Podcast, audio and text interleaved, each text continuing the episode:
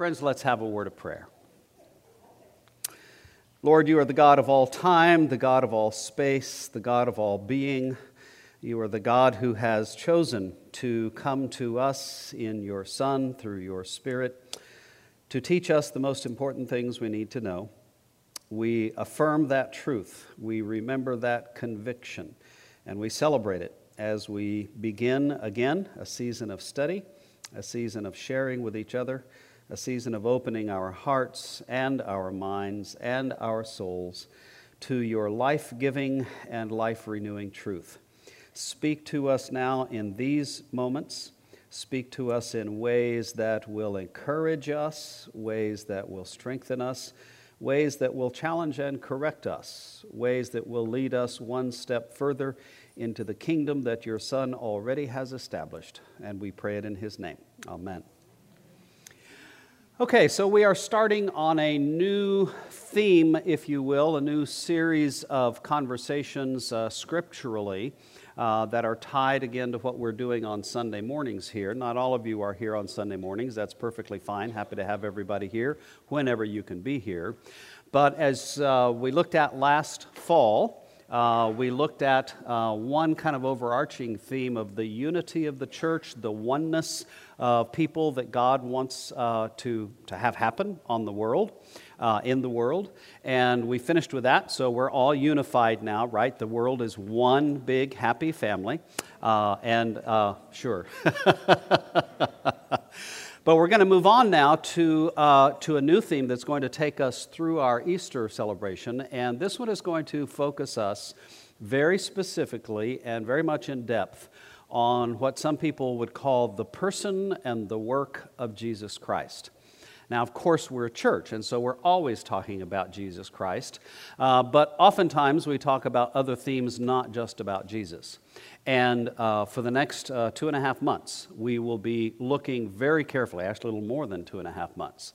We'll be looking very carefully at some of the Scripture's most important titles, some of the church's most uh, important uh, theological statements, some of the most important names or titles or roles of Jesus himself. All of this, of course, comes from the basic conviction that Christians look at Jesus first, right? Uh, lots of people want to talk about God. That's great. We want to talk about God too. Lots of people want to talk about spiritual life or being spiritual, uh, and that's great. We want to talk about that too. But the unique thing that Christians add to the conversation is what God added to the conversation by coming to be with us in the person of Jesus Christ. And so, theologically, I begin from the conviction that everything, everything that we say in the life of a church somehow must be filtered through Jesus himself. Does that make sense to you? And so we're going to focus. We're going to look at Jesus as the Son of God, Jesus as the Messiah, Jesus as a great prophet, Jesus as all of those different names that you've heard him described before. Does that make sense to you? And so we will be bouncing around a good bit uh, in the scriptures, but when this is over, you will have uh, a, a, very good, grounded sense of what uh, classic Christian uh, theology is, orthodox understanding of, of who Jesus Christ actually is and what he was doing in the world, and hopefully also then as well, what that means for you. I mean, it's great to have all this theological understanding, but unless it says something to your life today, uh, then, then I don't really care much about all that, that background information. I care about what it's going to do with our lives today. And of course, those things are very, very much connected. So let's turn to the first uh, chapter of the Gospel according to Mark. Many of you have read this before, and we will start to dive in and you'll see how we're going to go about excuse me, see how we're going to go about doing this. So, Mark 1 verses 1 through 11. The beginning of the good news of Jesus Christ, the Son of God. As it is written in the prophet Isaiah, See, I am sending my messenger ahead of you who will prepare your way the voice of one crying out in the wilderness, Prepare the way of the Lord, make his paths straight. John the Baptizer appeared in the wilderness, proclaiming a baptism of repentance for the forgiveness of sins. And people from the whole Judean countryside and all the people of Jerusalem were going out to him and were baptized by him in the river Jordan, confessing their sins.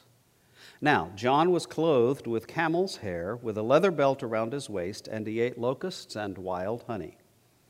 He proclaimed, The one who is more powerful than I is coming after me. I am not worthy to stoop down and untie the thong of his sandals.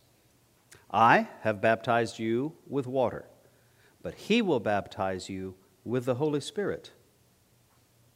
In those days, Jesus came from Nazareth of Galilee and was baptized by John in the Jordan. And just as he was coming up out of the water, he saw the heavens torn apart and the Spirit descending like a dove on him. And a voice came from heaven You are my Son, the Beloved. With you I am well pleased. Thus endeth the reading of the word. Let's talk about Mark. It is very widely accepted by scholars and has been for a long, long time that the gospel according to Mark is the first gospel to have been written down. It's the earliest one that we have perhaps 10, maybe 20 years after Jesus had physically departed the scene, Mark probably appeared on the scene. Possibly written from Rome, probably written by the person named Mark, who's referred to in Acts, who was a traveling associate with Paul and then with Barnabas. Mark is the shortest of the four records of Jesus' life. And Mark, as a whole, is repeated in some way, shape, or form in Matthew and Luke. It's pretty well understood that Matthew and Luke had maybe a, an earlier version of Mark, maybe this version of Mark, but they used a lot of the material from the Gospel according to Mark. John goes off in a whole different direction. Matthew, Mark, and Luke are very similar to each other. Matthew and Luke have a lot of other information that's unique to them, but John goes in a whole different direction. One of the reasons that we say that Mark is the first is because Mark gives us essentially just the facts. As I read this, I read in sort of a staccato fashion, partly so that we could focus on the meaning, the, the rich, rich, rich meaning of every single thing that Mark is saying. Matthew and Luke tend to elaborate a little bit more. John elaborates a whole lot. Mark gives us very, very basic facts of the story of Jesus and does not give a lot of elaboration. And so, in some sense, we have to fill in, if you will. But Mark also helps us focus on the most important things in that way. Does that all make sense to you? Now, we've of course just come through the celebration of Christmas, which is reported only in Matthew and Luke. I'm sure that you have realized that. We sometimes use the gospel according to John, the prologue, when John says, In the beginning was the Word, etc., etc. But John really doesn't tell us much about the birth of Jesus. It's Matthew and Luke who tell us the birth. Mark completely skips over the birth of Jesus. A lot of people wonder why that is. Well, there's several reasons for that. Number one, in the ancient world in which Jesus lived, people did not focus on the birth of children. They did not focus on the birth of their great people. There are a couple of reasons for that. Number one, when a kid is born, you have no clue what's going to happen with the rest of their lives, do you?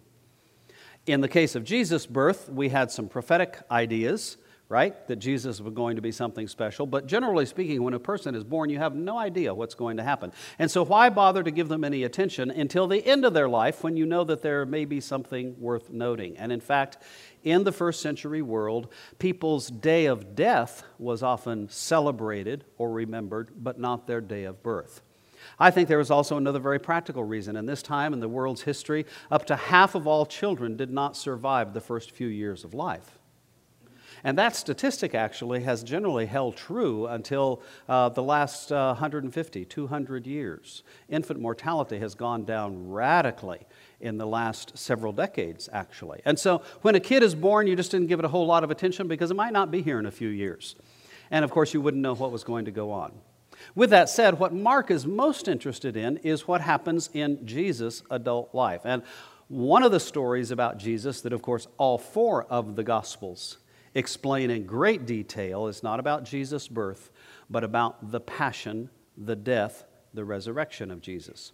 I highlight that for us again to remind you and me that more than the birth of Jesus, Christians focus on the death and resurrection of Jesus as the significant thing that happened in Jesus' life. And we'll get to that. We'll be talking about that quite a lot.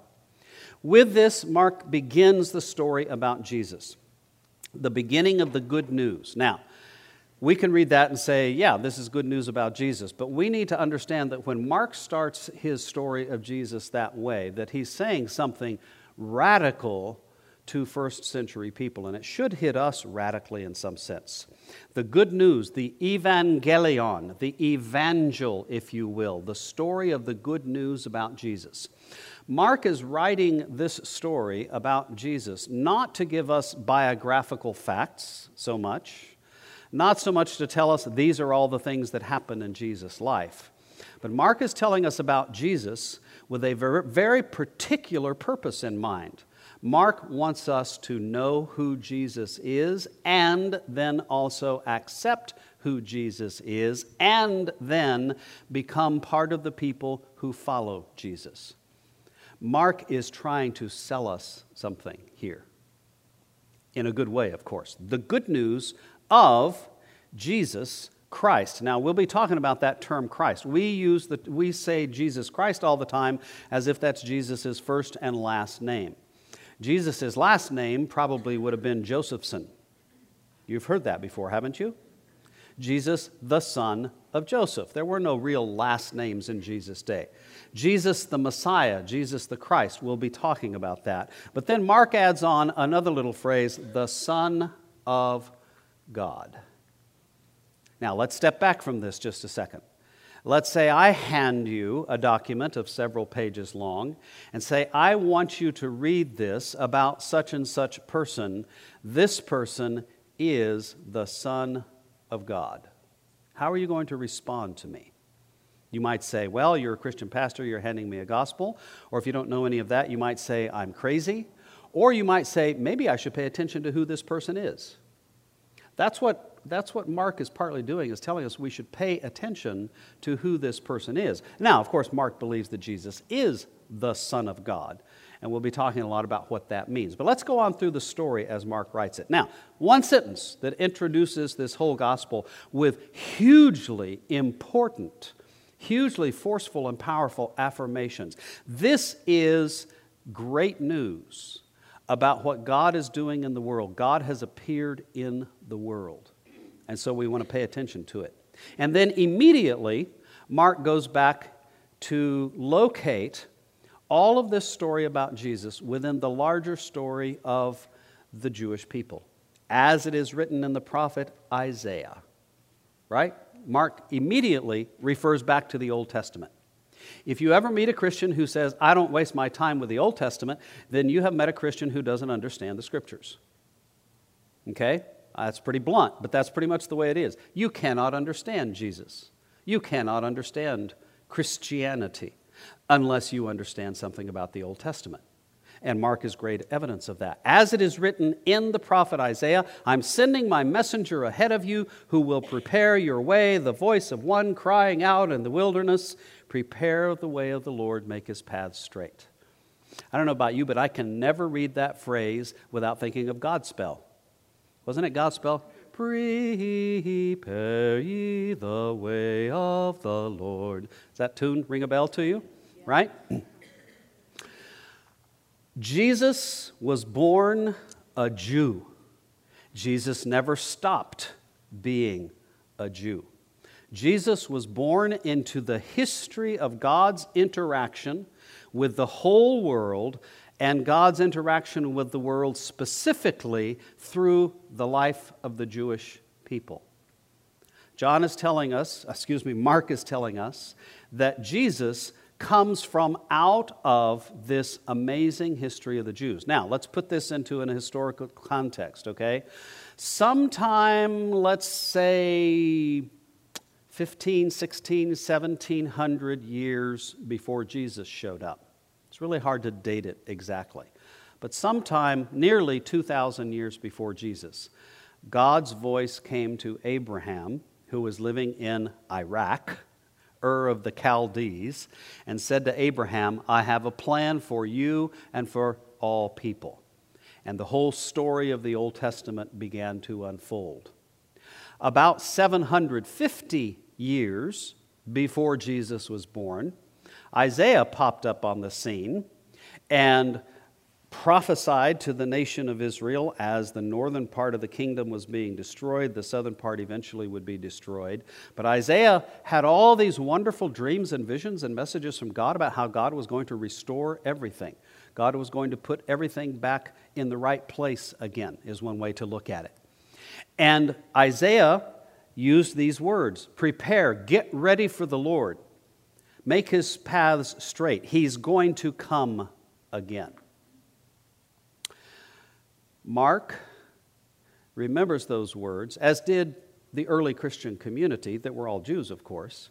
Mark remembers those words as they began to process and think about what had happened in Jesus' life and how Jesus had appeared on the scene at the same time as John the Baptizer.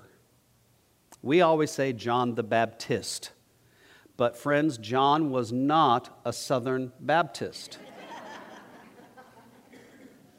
I'm just walking all over all kinds of people today. I know, I'm sorry. John the Baptizer is probably a better way to interpret the name that's given for John in the New Testament, right? Now, we know from Luke, of course, all this backstory about Jesus and John, uh, Jesus and Mark. How, how, no, Jesus and John. See, I'm kidding. I, I haven't woken up yet. I'm sorry. I'm still in that gray zone where you have to give me a lot of grace. I was doing this yesterday too, golly. So we've been told in, in Luke that Zechariah and Elizabeth, Elizabeth was a cousin to Mary, they were going to have a baby, and they ended up having John, who would become John the Baptizer, right? We know all that stuff, but none of that stuff is important to Mark as he tells the story. As Mark tells the story, and, and in a way, what Mark does is give us a sense of how most people received the news about Jesus. Very few people knew all the stuff that Luke tells us about Jesus' birth. Very few people knew all the stuff that Matthew tells us about Jesus' birth. For the most part, what people knew is that this guy named John appeared on the scene in our calendar way of looking at things around the first few years of the first century. And the only reason we call it that is because we date everything to Jesus. I forget what the year was as far as the Jewish calendar went. At any rate, a couple thousand years ago, John appears on the scene. And there were lots of people like John, actually, who were preaching to Israel that everything was messed up, that the whole nation needed to repent, to come back to its roots in the true worship of Yahweh, to be forgiven of sins, to go through this ritual of baptism as a way of dying to all the old stuff and being reborn, uh, being washed away from all of that, and, and, and essentially going through a great religious revival. There was a huge sense of religious revivalism going on in Palestine in the first century. Now, if you've ever studied uh, American history, you'll remember that in the 1750s, and again, I think it was in the 1840s, there were huge religious revivals going on in our country over a period of 10, 15 years. Uh, there was some revivalism kind of stuff going on in the 1920s. A lot of it started in Los Angeles. Uh, a lot of people are hoping it will happen again in this country. At any rate, we're given to understand that most of the people in Israel, or at least a significant number, were, were having sort of a spiritual crisis. And people like John arrived on the scene and said, Guys, we, we got to get our act back together, right? The Romans are occupying us. We've lost the sense of what being Jew is all about. We're not in good relationship with God. And so people are leaving Jerusalem in droves and making a long and difficult journey down the mountain past Jericho to go to somewhere along the Jordan River to listen to John's preaching, to repent, and to be baptized by John. So there's this, this, um, there's this context, if you will, there's this overwhelming sort of social consciousness at the time that things are not right and things need to be put right with God. Okay?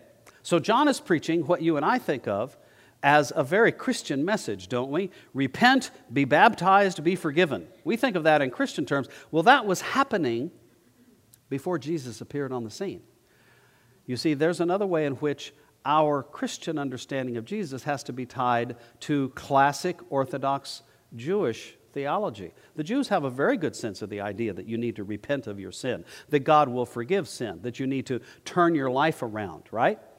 Um, how that happens, it happens a little bit differently in Judaism. With Jesus, we have a different sense of that. But John is preaching that message, right? Now, John stands in the tradition of all the Old Testament prophets. In some way, we would say John is the last great prophet before the final prophet appears on the scene. And we'll be talking uh, in a few weeks about Jesus as the final prophet, as the greatest of all the prophets. But here John is out in the wilderness at the Jordan River. Let me say a note about the wilderness and the Jordan River. Most of Israel's, most of the Jews' significant religious experiences did not happen in cities, they happened in the wilderness. And a lot of them happened at the Jordan River, right? Israel received the Ten Commandments. Israel received the teaching of God as it was wandering around in the wilderness. A lot of significant spiritual experience happens for people when they are in either a physical wilderness or a spiritual wilderness. Have you ever been in a spiritual wilderness? Kind of lost, right? Okay, so the people are coming out to the wilderness and they're coming to the Jordan River. The Jordan River played a huge role in the psyche of the Jewish people. It was the Jordan River that they crossed after they were finished wandering around in the wilderness to come into the Holy Land, into the land of Canaan, and to there become an established nation, the nation of Israel. Now John's back at the Jordan River. They're starting over again. You have that sense of it? It would be like uh, the, the best example I can think of for you is if America went through a great uh, national revival and we said, let's go back to our roots. And we all went to Philadelphia, to Independence Hall, and read the Declaration of Independence again. It's kind of like that's what it would be. Does that make sense to you? Don't go too far with that. But, but that's kind of what it is. That John has taken the people back to their roots, to this significant place in a significant way as one of the old, old, Old Testament prophets. And think about that. Isaiah at this point is 750 years earlier. Most of us haven't even lived for 750 years in this room, right? Think of what, what was going on right here in this physical location 750 years ago. Was it covered with Oh, no, no, no. That's been millions and millions of years ago. Yeah. 750 years ago, what was happening right here? There were a handful of Indians, the Native Americans living in the area. That was it. Right? The gringos from Europe hadn't even much thought about us yet. Right? The gringos and the Spaniards and all those other folks hadn't thought much about us yet. That's how long it had been since Isaiah had been around. And now John appears, and there were others like him. We have oblique references to others like him from other historians, primarily Josephus. Um, but I'm, I'm, trying to set the context for you that, that people were waiting, people were ready, people wanted to see something happen. And something was happening. It was spiritually significant for those Jews that they were going for repentance, for forgiveness, for baptism. John says, though, to the people, that all I'm doing is getting us ready for somebody else. Now, we have no clue how John knew that, really. Maybe Elizabeth and Zechariah, his mom and dad, had told him the stories that Luke eventually wrote down about his birth. All we know is that John had this overwhelming conviction from God that his job was to get people ready to hear Jesus and to welcome Jesus. Okay? And then Jesus shows up. This first mention we have in the gospel according to Mark about Jesus. Jesus just shows up. Okay? But he doesn't show up from out of nowhere. Jesus came from Nazareth of Galilee. Jesus is located in time, Jesus is located in space. We know who he was and where he was from. That's an important thing to say. You and I don't think of it as a very big deal. But if I said to you, God has done something amazing in the world, and here is where it happened, It says to you that God has come into this world, into real time, real place, as real person. That doesn't sound revolutionary to us because we've been preaching it now for 2,000 years, but it was revolutionary then to say that God showed up right here. Jesus comes from Nazareth of Galilee and is baptized by John. Why did Jesus need to be baptized?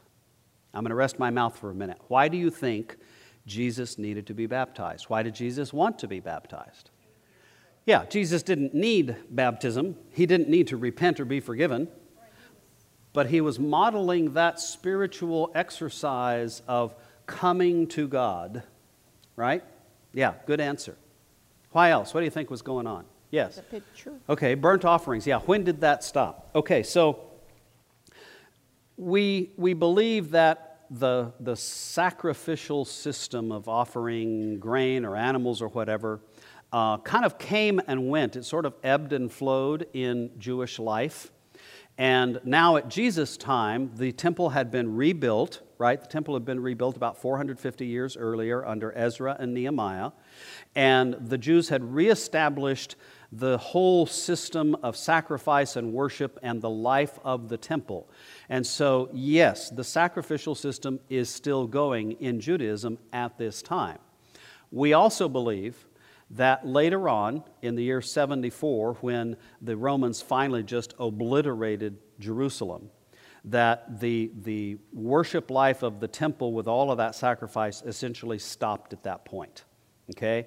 And Judaism actually went through a major transformation then.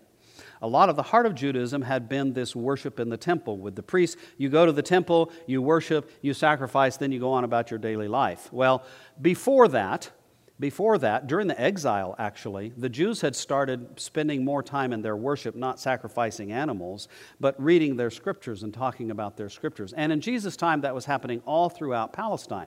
Jesus grew up uh, going to the local synagogue. We know where the synagogue actually is uh, in Nazareth, if you go visit Nazareth or Capernaum. Uh, there's lots of evidence of where the synagogues were. And so, after the temple was destroyed, the life of the Jews began to be more centered in the synagogue, not so much with priests, but with rabbis, right? With teachers of the scriptures. And we'll talk about Jesus as a rabbi in a few weeks from now. So, yeah, very good question. Very good question. The Jews did practice. Uh, one of the reasons you're asking that question, I think, is okay, how does this sacrifice stuff mix with repentance and forgiveness and baptism, right? The Jews practiced a form of baptism at different times. In fact, other religions practiced a form of baptism. Baptism itself, just as a ritual act of being washed with water, is not uniquely Christian. You've heard of the Dead Sea Scrolls in the Qumran community, which is not far actually. It's just maybe 30 miles or so, maybe 40 miles down the Jordan River Valley from where Jesus probably and John did their thing as reported here in Mark. The Qumran community practiced a ritual washing probably every day. If you go to visit the community there, you can go see it. Just call your local tour guide up. I'm hoping to take a group sometime soon. But you can go to the Qumran community, and they have a big swimming pool there. doesn't have water in it anymore. But a lot of ancient people practiced ritual washing or cleansing as a spiritual exercise to say, I'm dirty, I need to be clean again. Or, I, I need to change my life. I need to be buried in water and die to an old way and resurrected up out of it. Okay? That's probably a lot of what was going on in the baptism that John was accomplishing. Wash off the old, begin again right? This pretty good message, actually, for the beginning of the year. Liturgically, uh, we're, we're celebrating the baptism of Jesus this Sunday. Uh, that, that's uh, kind of a sidelight. Um, at any rate, that answers your question, I think. Yeah. So, why was Jesus baptized? Why did Jesus come to be baptized? Yeah, exactly. M- more than just identifying with the people, uh, or more than just a symbol, it was saying, I'm here with you to start something new. I'm part of this new thing that's going on. Absolutely. I think all of these things you can add into it. Of course, we'll never really know. We have no record whatsoever of Jesus, you know, saying to Barbara Walters or Walter Cronkite at some point, well, this is why I was baptized, right? Wouldn't you like to interview Jesus? Yes. Oh, I think that'd be fun. Yeah. Why else? Can you think of that's pretty much yes. To fulfill the prophecy? Yeah, someone new is coming and starting a whole new thing. Now, we don't ever have, to my recollection, we don't have a, we don't ever have a statement that says the, the new Messiah is going to be baptized per se. Uh, but, but clearly, Jesus is doing something that, that identifies him with the people, that identifies him with the new thing that God is doing. Yeah, very much so. Over here. Here he is. Yes, yes. Now, yeah, you're moving. Let's move on then to say what happened at Jesus' baptism. At Jesus' baptism, God appeared in a very, very remarkable way. We don't know if anybody other than Jesus actually experienced what Mark says Jesus experienced. The way Mark tells it, it feels like Jesus is the only one who knew what was going on. The way Matthew and Luke report the story of Jesus' baptism, it could be that others heard the voice or saw the dove or whatever. We don't know. But at Jesus' baptism, we have a, a proclamation from the very beginning of who Jesus is and what Jesus is going to be doing in the world. In a way, the story that Mark repeats here is, is for Mark, it is the beginning of the story of Jesus. Just like Matthew and Luke tell us all this other stuff about Jesus' birth as a way of introducing the Savior to us, now this is Mark's way of saying, no, this is when it became clear that we had a Savior in our midst, right? And um, we have taken this experience then and, and, imported it into all Christian baptism. We say the Spirit of God is present in the baptism of every new Christian, right? Just as the Spirit of God was present with Jesus. There's a whole lot that goes there. But let's look at what actually happened. Jesus is baptized, and as he's coming up out of the water, Jesus saw the heavens ripped open. Let's stop right there. Let's, let's dwell with those words for a few moments. Where else in the Bible or where else in the New Testament do you hear of something being ripped open? The curtain of the temple that separates the innermost holy of holies from everything else, as Jesus dies, that curtain is ripped open. This is kind of a, almost a violent act it's, it's an unmistakable, dramatic kind of thing that goes on. That's the other thing that Mark reports when something is, is ripped open, right? When the Holy of Holies in the temple is ripped open, it's like there is no longer a dividing line between God and us. You can't put God in this special little place in the temple and say that's where He is. God is let loose in the world, so to speak, right? Now, think about this experience of the heavens being ripped open. Wouldn't you like to see what's going on in heaven right now? Wouldn't that be, be fascinating? It'd be a little overwhelming. I, would want to, like, can I go home and take a shower first or something, right? You want to sort of get ready for it? I don't know. yeah, an awful lot of, of, of the Bible's concern, an awful lot of religious concern, is about how it is that we seem to be so far separated from God and heaven. And how can we get those things back together, right? Here, there, the dividing line between heaven and earth is erased. The heavens are ripped open. You can see directly into heaven, and heaven can see directly down here. There's a two way thing going on there, right? Wouldn't you like to live every single moment of your life in, in perfect connection with the almighty power and love and grace and majesty of the King of all things? Wouldn't that be amazing to have that at all time? That's kind of what's being said here, too. So the, the, the, the heavens are ripped open, and Jesus sees or Jesus experiences the Spirit descending like a dove. What does that mean? Does the Holy Spirit look like a bird? Maybe. The Holy Spirit came down like a dove. Our Christian symbol, the classic Christian symbol for the Holy Spirit, is a dove. Okay? Now think about that the Holy Spirit. Doves can fly. We don't think of flight anymore as anything all that special, but back then people couldn't fly.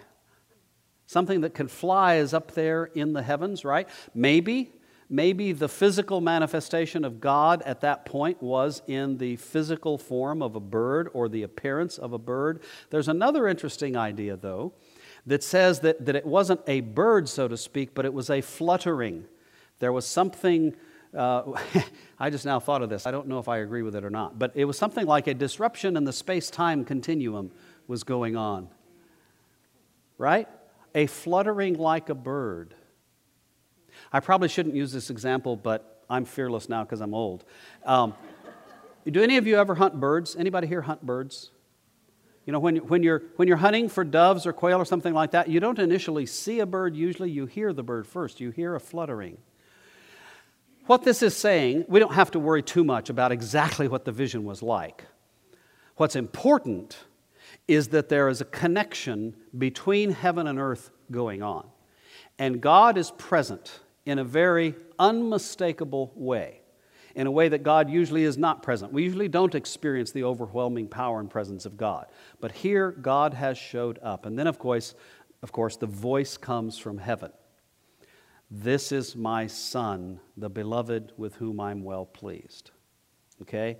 Now, let's step back from that just a moment and try to put ourselves into this context, okay? Let's say we're all sitting here and all of a sudden, the ceiling of this room is ripped open, and there's a great wind disturbance. Let's call it that a whirlwind. And we hear this incredible voice speaking from somewhere not here. And it says to Adrian, or to Tim, or to any one of us, This is my kid. I love him. I'm happy about it. Okay? How would you treat that person going forward? Here, try some more donuts. I don't, I don't know. right? I, I, to me, it's really helpful to try to, to, to, to make this real for ourselves, right? Nobody knows. John is the only one who has some sense of who Jesus is. Again, we have to go back to the stories of Luke. Jesus comes, and what does John say? John says, Oh, you're the only one I should not baptize. You don't need it. I'm not even worthy to untie your sandals before you get in the water. I've already said to people, I'm baptizing with water. This is a spiritual, sort of symbolic kind of thing. But then someone is going to come along who's actually going to zap you with the Holy Spirit. And now all of a sudden that person is here. John is the only one who has any clue of what's going on. Nobody else has a clue. The way Matthew and Luke tell the story, other people are clued in. They see this event, they experience this event, and, and, and now they're paying attention to Jesus. So, who is Jesus? Let's talk about the Son of God. What do we mean when we say Jesus is the Son of God? You know a lot of stuff out there. Tell me what you know or what your questions are. When you say Jesus is the Son of God, He's the only Son, okay? Okay? Good point. Good point. There's only one historic person who's ever lived that Christians say is the Son of God. Important point. Okay? What else? Let me, let me just clue you in. People have talked about this for 2,000 years now, and there's millions of pages written about it, and people still argue and discuss about it. So we're not going to get the whole thing out today, okay? So don't, don't, don't feel bad if you still have questions or, or say a lot of stuff, okay? We had a hand up over here. Did he exist for a specific purpose of coming to save us from our sins? Had that not been needed, would we know of him? Oh, very good question. Yes we say that Jesus came for the specific purpose of saving us from sin. Okay? And there's a lot to talk about there too. And we will be talking about a lot of that as we talk about Jesus, right? Had we not needed to be saved from sin, Jesus wouldn't have shown up. That's an interesting question. I think you can argue that that would be the case, right? But clearly, we needed to be saved. And so, God showed up. Jesus showed up. Jesus was God. We got to go a lot of places with that. What else do you what else goes around in your mind as you're thinking? Thank you for that. As Jesus is the Son of God. He was there in the beginning. Okay. Wow, you've just opened a can of worms. So, some people look at this story and look at this event and the way the story is reported and say that Jesus was just like any other Jew. Jesus was just like any other young adult male who showed up to be baptized, like all the others were, and God picked him out of all the folks that had shown up and said, I like you, I'm going to use you. This is called, in classic uh, Christian theology, the adoptionist theory. That Jesus was actually born of Joseph and Mary. There weren't any angels, there weren't any kings, there was no immaculate conception or virgin birth or any of that stuff. That Jesus was a great guy, and God said, Ah, out of all of you folks, I'm going to do something with Jesus. And so, when Jesus is baptized, I'm going to say, You, I choose to be my son. Okay? There were a lot of Christians who believed that. The church argued about that for several hundred years. And then in the 300s, after Jesus was born, some creeds were written to try to describe what the church actually believed about Jesus, particularly the Nicene Creed. And in the Nicene Creed, the church essentially said Jesus was not adopted. He wasn't just a nice guy that God said, I'm going to pick you out of everyone else. But that Jesus was God from the very beginning, that Jesus was pre existent. He was of the same substance as God. He was God in a different version, in a different form, in a particular manifestation. Okay? We say all that because that's a uh, classic Christian theology now, but it was not a settled question in, in Jesus' own lifetime, right? Jesus is crucified, Jesus dies, people say he came back to life, but this understanding or, or theory about who Jesus actually was and where he came from took a while for the church to get its mind wrapped around. And there are a lot of people today who still treat Jesus as if he is just a really great guy that God used in a particular way, but not really God himself. How many people do you meet? Say, yeah, oh, I respect Jesus. Jesus taught a lot of great stuff. He took on the establishment. He loved people. He did, yeah, Jesus is a great guy. But then when you get to the point where you say, Jesus is God, they can't get over that hurdle. Okay? I'm not picking on them. I'm not upset with them.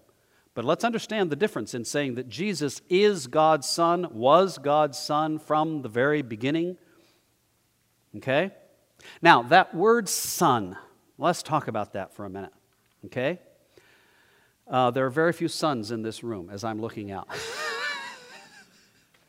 so we could just say child if you want to. Okay? Jesus was male. That's just the way it is. It's not so much about maleness, it's about Jesus is is the unique child of God, okay? I'm a son. We got a few other sons here. When you say someone is a son, you think back immediately to the father, right? And when we say we have a son, we say the father comes before the son, right? That's one of the reasons people would say Jesus was not God from the very beginning, that God created Jesus, okay? That's a logical thing to assume. So, when we're saying that Jesus is the Son, we are not saying that Jesus followed God in time. Okay? When we say that Jesus is the Son, we are saying that Jesus is just like the Father. Have you ever heard the phrase, like Father, like Son? Of course you have. Like Mother, like. How many of you? I don't know why I'm being so dangerous today. How many of you are your mother?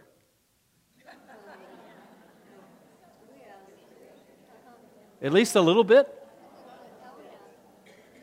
Yeah, some of you are saying, you're, you're smiling and you're nodding your head, and others of you are saying, mm. right? The child is very much the same as the parent. That is at least as important in, in thinking of Jesus when we think of Jesus as the Son as when we think of Jesus maybe coming after God, right? Or Jesus as the child of God. There's a whole lot of mystery in all of this that we'll never solve. But when we say Jesus is the Son of God, you got to ask all of these questions, right? You got to ask all of these questions. Yes. Yes.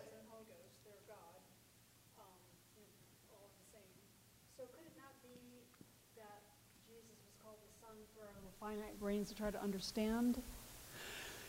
I don't know. Yes, yeah, yeah. Yes, you're totally confused, aren't you? Welcome. Welcome to Christian theology. Yes. Yeah, I mean, because we need to understand it, and our brains are finite. And Yes. You have, you have God, three in one, yes. and so for us to be able to understand it, you have this beloved Son, who is the Father, Yes. come down. Yes. Yeah, yeah. All of that. All of that. You use the word Trinity, and we should use that word here as we talk about Jesus the Son. Christians say that God is one, and we experience God as three Father, Son, and Spirit. That's one way. That's the classic way we, we use that language all the time. We can never get away from that language. It, of course, is not a discussion of maleness, okay? It's a discussion of parent, child, and then, oh, wait, something else going on with Spirit. So here's the way I think we have to resolve this. Number one is we have to get comfortable with the fact that we will never resolve in our own minds how it all works that you can have three that are one and one that are three, and God as Father, God as Son, God as Spirit, God as Creator, God as Redeemer, God as Sustainer. There's millions of ways to discuss God.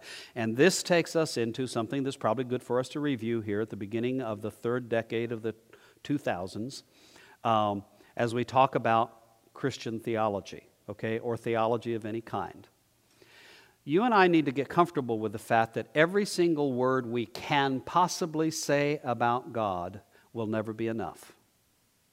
Does that make sense? We can never finally and totally, completely describe everything so that it's all tied up in a neat little package and we're done. We just have to get used to that fact. We are describing a mystery. We are, we are trying to explain something that's beyond us. With that said, we also must never think that we can know nothing about God. Some people will say, God's a mystery, none of this stuff makes any sense, therefore we don't know God. That's agnosticism. We're not agnostics. We say we do know something about God.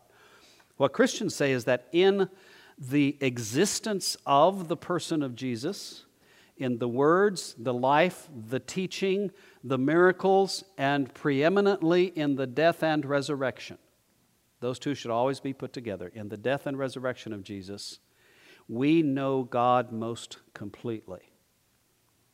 We also experience God, of course, as spirit, right? Jesus is not physically here right now, but Jesus is here as spirit, as God is here as spirit. When we say God is Father, that Father language takes us more back to the Creator image, right?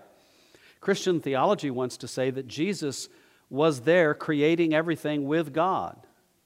And of course, God was doing that in the power of the Spirit. The Spirit of God moved across the face of the waters. I can, I can keep talking for eight or 12 hours if you want and, and, and keep saying all those things, and we'll never finally totally get it. But don't mistake this fact that the early church and the church ever since has said in Jesus, God was doing something in a special, unique way. He had never done it that way before. He has never done it since because he doesn't need to do it again. He did need to do it, so he came and did it in the person of Jesus. That's why we're so big on Jesus.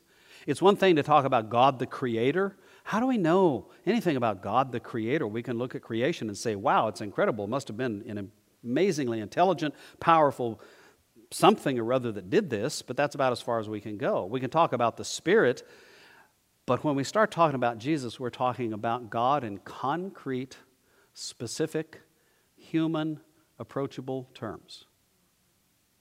When I say there is a person who lived in the first century, this is what he said, this is what he did then we can finally know in a way that we understand what God is about.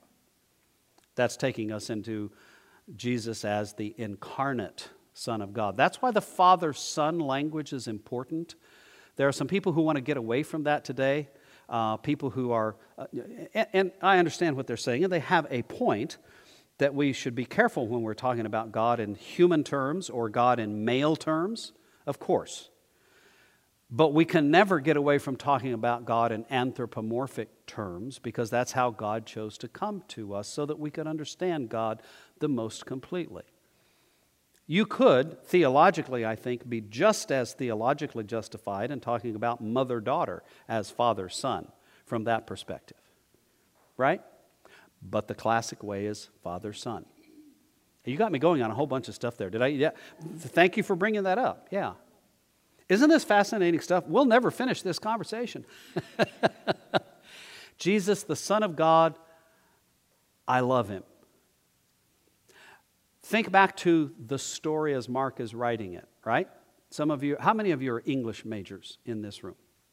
We got some English majors? Yeah, I have an English minor, I think. Um, I got two or three minors. I, I, no, no, let's not go there. At any rate, if you're an English major, if you're taking this story apart as a piece of literature, okay, looking just at the literature, try to get away from all the other theological stuff we have going on. But as a piece of literature, you're handed this story and you're reading it for the first time, right? And what you've read is that you're going to read a story about good news about this guy named Jesus who is the Messiah. And all the people reading the story already know about the Messiah. They're Jews, right? They already know about the idea of the Son of God. The Jews, for most of their history, had used that terminology, Son of God, to talk about their kings you want to have a great, big, powerful, wonderful king? This is a son of God. He's a great guy. That didn't mean that the king was divine, actually. But oftentimes, as in the world of politics, we begin to use divine titles for our most important leaders, right? Okay? In the Gentile world, if you wanted to honor somebody, if you had a great hero, you would say, oh, they're a child of God, they're a son of God, you know, a great general, a great emperor, whatever. Now, Mark is saying in this story that we're starting to read, this is not just a Son of God, He's the Son of God. The small words in the Bible are really important. There's a big difference between a and the, isn't there? Okay? The Son of God. And he's shown up as a fulfillment of Isaiah's prophecy in all of the old ways and all of the old places that we think are so super important. And now God has said, This is who is here among you. Mark has gotten our attention. We're going to pay attention to everything else that Mark is going to tell us about Jesus. And if we end up believing that Jesus is who Mark said he was and who God said he was, then we're not just going to believe that Jesus is important, we're going to change our lives. That's ultimately Mark's purpose. Like I said, he's a salesman.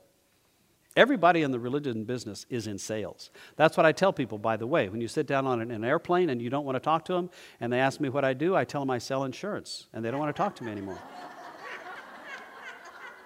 because that's what I do. Isn't it the truth? You want to shut people down? Yeah, I sell insurance. Yeah. Anyhow, what else in Son of God? Let's start to wrap this up here. Good Question. So the question is if someone did hear this and see this other than Jesus and, and or John, John kind of knows what's going on, what would their response be? Right? If you see this big honking mysterious bird coming down in a voice, this is my son, what are you going to do with that information? Um, we have zero report we have nothing that tells us what the general population that were standing around Jesus at the Jordan River, what they did with it, if they saw it, okay? Which is one reason some people believe that Mark's report is actually accurate. There's no report of anything else happening from there, right? If this ceiling ripped open and the Spirit came down and said, This is my son, I mean, wouldn't some of you call the, you know, the Union Tribune or, or somebody, right? Okay. or you might shut up and say, What in the world just happened? Here's what we know is that the story as the four gospels tell it is that people had these incredible experiences along the way with Jesus the feeding of the 5,000, or the healings that went on, or, or even just this overwhelming sense that Jesus was really special just because of the way he taught people. That was important to folks. Um, and yet, still, nobody really had a clue about it until those first few disciples who were with Jesus, you know, day in and day out, even when Jesus asked them, Who do you say that I am? We have that, that famous story of Peter coming back. You're the Christ, the Son of the living God. There's another place where Jesus is called the Son of God, right? Uh, it took a long time for the people to begin to accept this idea of who Jesus was. And as the story is told, the final, the, the thing that sealed the deal was the resurrection. Uh, that it was not until after the resurrection that people finally said, wow, all this incredible stuff finally makes sense.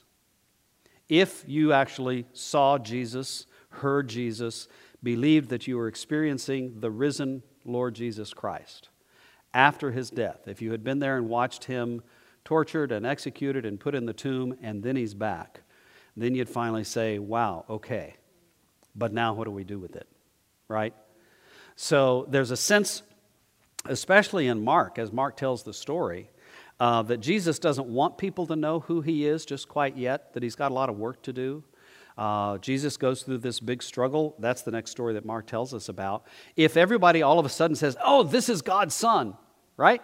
Let's get an army together. Let's throw out the Romans. Let's, you know, be on the way. Jesus had work to do that was going to take things in a very different direction than the people would have automatically presumed. And Jesus actually wanted to keep it a secret. And, and most of the people, even the disciples, they had some clue, some idea, some, some understanding, but it took a while to get used to. That's the story as it's told later on. In this text, just these first 11 verses, we have no report of any response whatsoever. Because, think about that from the literary perspective again. Mark is going to build a huge case for us, and this is only the beginning of the story, right? Uh, let's say the ceiling opens up and the dove comes down and this big voice happens. Well, it's what happens after that that's, that's important, isn't it? So that's what Mark is going to talk about. Cool. Okay, we better stop. We still have the rest of the year to think about this, don't we? Isn't that fascinating? Good. There's some questions that I've written down here that I hope will help take you into this conversation and Mark in lots of different ways to think about what you're going to do differently, how you're going to believe differently, how you're going to act differently because of all this. And that's important for us today, okay? Let's pray. God, thank you so much, as we always thank you, for giving us something to chew on, giving us something to think about, giving us something that, that we believe and hope is going to transform our lives just a little bit more today so that we can walk in your ways and follow the one who is your Son. Thank you for all that in Jesus. Amen. The Lord willing, we'll see each other next week.